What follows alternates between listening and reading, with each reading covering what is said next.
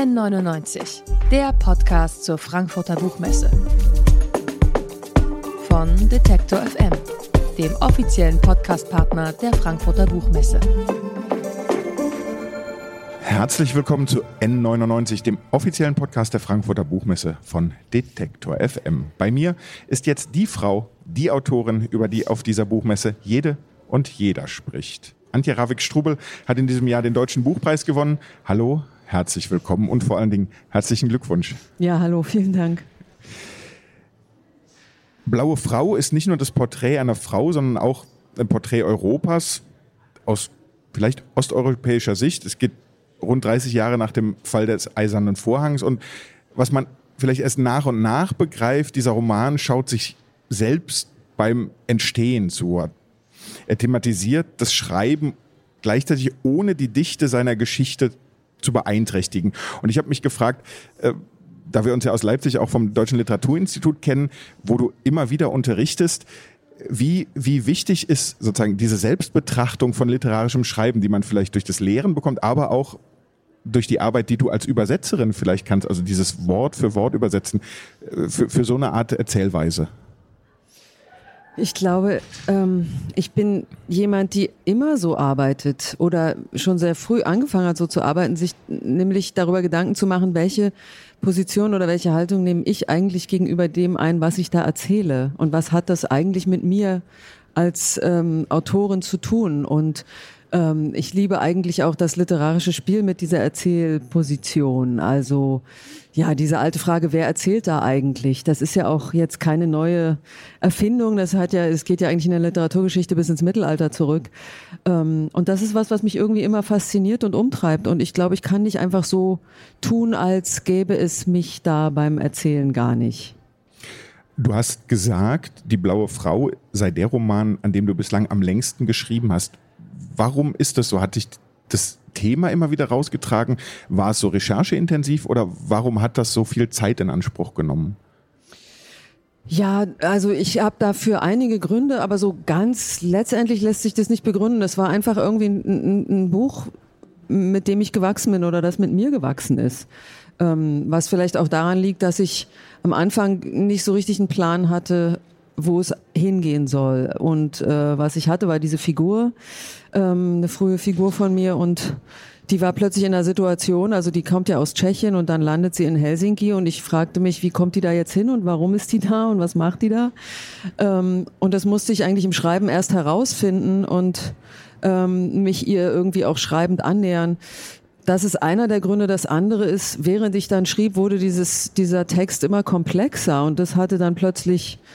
Naja, also ich musste dann relativ viel recherchieren und musste ihn auch zuweilen zur Seite legen. Also ich kann es nicht ganz sagen, weil wenn ich es genau wüsste, warum es so lange gedauert hat, würde ich nie wieder so, würde ich das nicht nochmal machen, weil nochmal 8 Jahre einen Roman schreiben muss jetzt nicht dringend sein.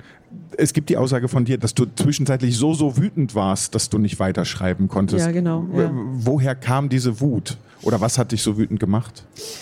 Naja, im Laufe des Schreibens war dann klar, dass Adina eine Missbrauchserfahrung macht. Sie erlebt einen sexuellen Übergriff, und mir war auch relativ schnell klar, ich will jetzt nicht über diese Gewalt als solche schreiben, sondern ich habe mich eigentlich gefragt, wie wirkt so ein schlimmes Ereignis auf sie, aber auch, was macht das mit uns auch als Gesellschaft. Und dann fing ich an zu recherchieren, wie das eigentlich juristisch aussieht, also wie Fälle sexueller Gewalt vor Gericht behandelt werden. Und da wurde ich doch immer zorniger, als ich feststellte, dass das eigentlich ziemlich miserabel ist. Also es werden in Deutschland fast oder wenig Fälle überhaupt nur angezeigt, weil es fast nie zur Verurteilung kommt.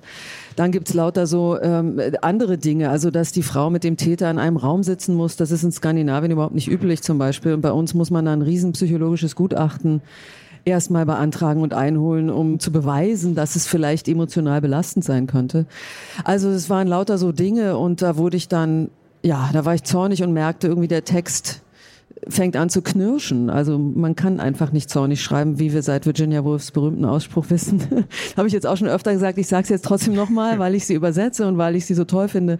Also Virginia Woolf schrieb, man kann nicht im rot glühenden Licht des Zornes schreiben, sondern man muss den Geist weiß leuchten lassen. Und ich musste erst mal wieder warten, bis da was Weißes leuchtet. Du hast auch gesagt, dass dein Buch davon handelt, was eigentlich normal sei oder was wir als normal betrachten würden. Also die Normalität von Missbrauch. Und würdest du sagen, die Machtverhältnisse, die ja insgesamt auch ein zentrales Thema des Romans sind, also innerdeutsche, zwischen West- und Osteuropa, aber eben, na klar, ganz klar auch zwischen Männern und Frauen, die ermöglichen diese ja, falsche Normalität erst? Naja, ich glaube, es sind ganz viele alte, ja auch jahrhundertelang tradierte Strukturen, in denen wir uns befinden und die wir irgendwie so verinnerlicht haben, dass wir sie gar nicht mehr so richtig wahrnehmen und das dann eben als normal empfinden. Und wenn man mal den Blick vielleicht ein bisschen verändert, plötzlich denkt man, das ist ja aber irgendwie doch nicht so normal. Also ich meine, ein Begriff wie Rape Culture tut ja so, als wäre das irgendwie was Normales, ja. Ich meine, wie viel Rape wollen wir in unserer Culture? Also wenn man bestimmte Dinge einfach mal plötzlich mit einer anderen Brille oder aus einem anderen Blickwinkel anguckt, dann fällt einem auf, komisch. Ist ja aber echt seltsam, was wir immer da, womit wir uns so zufrieden geben. Und das habe ich auch thematisiert, weil es eben auch, weil bestimmte Reaktionen auch auf diese Missbrauchsgeschichten, die eigentlich ganz normal sind, total unnormal sind. Also da fehlt oft jede Empathie. Und es ist wie so eine, fast wie so ein Mechanismus, der da einrastet, zu sagen, na ja, wahrscheinlich, wer weiß, die spinnt ein bisschen oder so schlimm wird's schon nicht gewesen sein oder wer weiß, was da noch oder was sie für einen Grund hat, das zu erzählen oder, ich meine, es gibt ja lauter so eine, also was eigentlich so ganz normal so dahingesagt wird, ja. Dann überlegt man sich, wenn mir ein Portemonnaie geklaut wird und ich das sage, dann kriege ich so eine Reaktion nicht. Also da sieht man, wie unverhältnismäßig das eigentlich ist. Adina wird von unterschiedlichen Figuren immer unterschiedlich belegt mit Namen, mit Zuschreibungen. Das Recht, sich selbst zu benennen, sich selbst zu erzählen, ist, glaube ich, auch ein Kernthema des Romans. Und parallel zu Adinas Leidensweg gibt es eine weitere, eine scheinbar unverbundene Ebene. In kurzen Kapiteln taucht die Blaue Frau auf. Die trifft am Hafen von Helsinki auf eine Ich-Erzählerin und wer ist die? Wer erzählt da? Dieses offen... Was denkst du? Also ich habe jetzt schon so viel dazu gesagt. Langsam fange ich an, mich zu interessieren, wie sie so ankommt. Oder steigen wir noch anders ein? Nein, ich kann natürlich dazu auch was sagen, aber... Ja, wer erzählt da? Also das ist so diese Ebene, auf der ich mir Gedanken machen kann darüber, wer erzählt da oder wer erzählt welche Geschichten oder wer darf welche Geschichten erzählen oder wie erzähle ich bestimmte Geschichten. Und ich bin dieser blauen Frau quasi begegnet, also die tauchte irgendwann auf und ich fing an, mich mit ihr zu unterhalten, im Kopf natürlich. Wobei sie sehr lebendig war und ist immer noch. Das ist halt für mich so eine Möglichkeit. Also zum einen fand ich die sehr anziehend, sehr verführerisch und ich mochte diese Gespräche und sie bringen mich auf andere Gedanken und die sagt ja auch manchmal so ganz schlaue Sätze irgendwie. Sie lässt sich aber auch nicht gerne festlegen. Das hat natürlich auch wieder was mit mir und meiner Vorstellung von Leben und Schreiben zu tun. Und sie hilft mir überhaupt, diese Geschichte von Adina zu erzählen. Ich hätte es jetzt auch gar nicht so sehr aufstrippen wollen, weil im Prinzip sie sagt kluge Sätze, sie zitiert Ilse Eichinger, im Unerkundbaren kommen wir einander nah. Das ist doch dieses etwas im Offenen lassen und gleichzeitig die Möglichkeit haben, es auszusprechen. Genau, also man kann Dinge umkreisen, aber natürlich nicht immer sofort so aufspießen wie so ein Schmetterling, sondern sich ihnen vielleicht nähern, aber immer noch bestimmte oder Leerstellen. Also es sind ja immer Leerstellen. Wir wissen ja Dinge nie bis zum Ende. Mhm. Es ist ja nur das Label, was wir Dingen aufdrücken. Du hast mit dem Buch zu schreiben begonnen vor 8 Jahren, also sozusagen vor Me Too. Glaubst du, dass es wichtig ist, wenn man mit dir über dieses Buch spricht, dass du auch gleichzeitig über die Debatten, wie du es gerade schon gesagt hast, was dich geärgert hat oder was dich aufgeregt hat, wie in Deutschland zum Beispiel in der Justiz mit Missbrauch und Vergewaltigung umgegangen wird, dass das auch als Autorin, auch wenn man eigentlich sozusagen sich auf die Literatur fokussieren will, dass man sozusagen diese politische Ebene mitdenken und dann auch ja mitverhandeln muss in Gesprächen, wie wir sie jetzt führen? Oder ist das etwas, was immer wieder auch rausträgt aus dem Eigentlichen, nämlich aus der Literatur? Naja, es ist halt, ja, es hat zwei Seiten. Also ich finde, es ist total wichtig, darüber zu sprechen. Und dieses Buch führt ja auch dahin, dass man darüber spricht. Und das ist auch, also finde ich auch gut. Nur das Problem ist natürlich, dass es da auch dazu führt, das zu verengen. Also letztendlich ist es kein Sachbuch, es ist auch kein Manifest, es ist ein literarischer Text. Und der erzählt natürlich noch ganz viele andere Sachen. Also mir geht's schon auch um die Entwicklungsgeschichte dieser Adina. Ich finde die eine total schöne Figur, sonst hätte ich sie auch nicht wieder aufgegriffen. Wir reden dann eigentlich gar nicht über ihre Abenteuer in Berlin, die sie erlebt, bevor ihr dieses schlimme Ereignis da in der Uckermark zustößt. Ja, oder man kann natürlich auch über den ganzen literarischen Anspielungskosmos in diesem Buch reden. Also es gibt tausend andere Sachen auch, die dann in kürzeren Gesprächen natürlich leider auch vernachlässigt werden. Das ist dann die andere blöde Seite daran. Dieses Aufgreifen einer Figur aus einem anderen Buch von dir, Adina, hattest du das länger schon vor? Also sozusagen war die dir als Figur so nah oder so präsent, dass du gesagt hast, ja, die kommt nochmal vor, die nehme ich nochmal mit in ein anderes Buch? Und wenn ja, warum? Die war gar nicht dauerpräsent, aber irgendwann tauchte sie wieder auf. Also ich habe mich irgendwann an sie erinnert, wahrscheinlich vielleicht für eine Übersetzung von Unter Schnee habe ich dieses Buch nochmal angeschaut und war dann ganz überrascht, weil Adina mir total präsent war. Und dann war ich überrascht, dass die Episode, in der sie auftaucht, eigentlich relativ kurz ist. Also manchmal hat man das ja so bei Filmen, wenn man so Filme, also habe ich öfter so, die ich irgendwie ganz viel früher mal gesehen habe, denke ich, ist eine riesenlange Szene und dann ist es irgendwie 2 Sekunden vorbei. Und so ähnlich ging es mir da auch. Und das, ja, und dann hatte ich die wieder im Kopf und fand die spannend genug, mir nochmal drüber Gedanken zu machen, was ich aber bisher als Schreibansatz noch nie hatte. Also ich habe noch nie so gearbeitet, dass ich von einer Figur tatsächlich ausgegangen bin. Auch interessant, ja. Gleichzeitig ist ja Sprache, ne? Die Bezüge, die du nimmst, sozusagen dich aus anderen, bei anderen Autorinnen oder Autoren zu bedienen, Referenzen zu setzen und diese Sprachmächtigkeit ja schon immer Teil deiner Arbeit, und du hast es auch nochmal in deiner Dankesrede gesagt, vielleicht in eine andere Richtung, auf die Wichtigkeit von Sprachpolitik hingewiesen. Wohin müssen wir uns da bewegen und was kann Literatur da tun, wo wir ja auch die ganze Zeit immer oder so eine Scheindiskussion darüber führen, ob Sprachpolitik oder die Art und Weise, wie wir sprechen oder sprechen sollen oder auch nicht sprechen sollen, ob die nun Literatur besser oder schlechter macht? Naja, Literatur ist für mich im besten Sinne immer ein Spielfeld des Möglichen. Also Literatur ist unter anderem, finde ich, auch dazu da, Dinge auszuprobieren. Also ich bin jetzt keine experimentelle Schriftstellerin, aber ich lese sehr gerne, also auch sprachexperimentelle Texte, weil da so viel Spielerisches drinsteckt. Und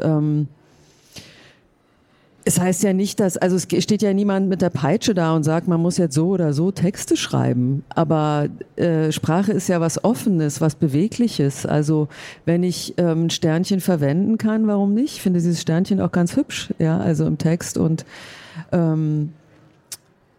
letztendlich zeigt ja dieses veränderte Sprechweisen auch, dass sich innerhalb unserer Gesellschaft am Denken einiges ändert. Also es geht um Sichtbarkeiten von Menschen, die bisher einfach nicht vorgekommen sind. Wer nicht in der Sprache vorkommt, kommt auch so nicht vor, ja. Und aus der Unsichtbarkeit herauszutreten ist total wichtig. Und ich glaube, Sprache ist ja nun wirklich, also ist so ein offener Prozess, dass es jetzt auch nicht so schwierig sein kann, da einfach mal was Neues zu machen. Sie wandelt sich ohnehin ständig. Deswegen verstehe ich diese ganzen, also ich verstehe es natürlich, weil ich weiß, es hat was mit Macht zu tun und damit, dass Leute irgendwie Angst haben, ihre Machtposition zu verlieren. Aber jetzt über so ein Sternchen sich da tierisch aufzuregen, ist doch ein bisschen lächerlich. Ein Thema, nicht nur in diesem Buch, Osteuropa, das geteilte Europa als Thema, auch da wieder die Machtverhältnisse. Warum begleitet dich das? Da bin ich eigentlich in Finnland drauf gekommen. Also ich war ja selber ein halbes Jahr in Finnland und habe dort mit WissenschaftlerInnen aus den baltischen Staaten viel zu tun gehabt, die mir irgendwie die Augen geöffnet haben dafür, dass es dort und eben auch in osteuropäischen Ländern eine ganz andere Art gibt oder eigentlich oder andersrum auch eine andere zeitliche Dimension gibt, sich an die Verbrechen des 20. Jahrhunderts zu erinnern, weil man erst nach 91 überhaupt damit anfangen durfte letztendlich. Da ist immer von eingefrorenen Erinnerungen die Rede, die jetzt langsam eigentlich erst aufzutauen beginnen. Und dass es so ein eklatanter Unterschied ist zu dem, wie sich in Westeuropa erinnert wird oder wurde, ist mir da schlagartig bewusst geworden. Und das hat dann wiederum entfernt natürlich auch was mit meinem eigenen Aufwachsen in der DDR zu tun, auch wenn die innerdeutschen Verhältnisse nochmal andere sind.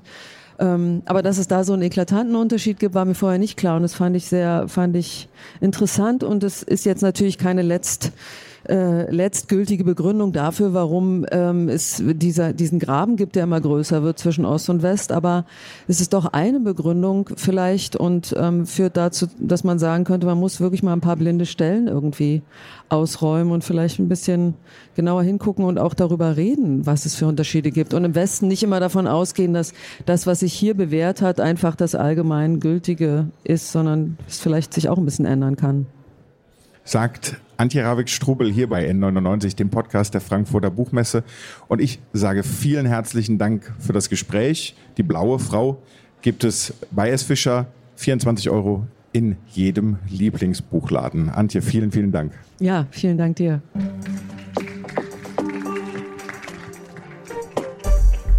N99, der Podcast zur Frankfurter Buchmesse. Von Detektor FM, dem offiziellen Podcast-Partner der Frankfurter Buchmesse.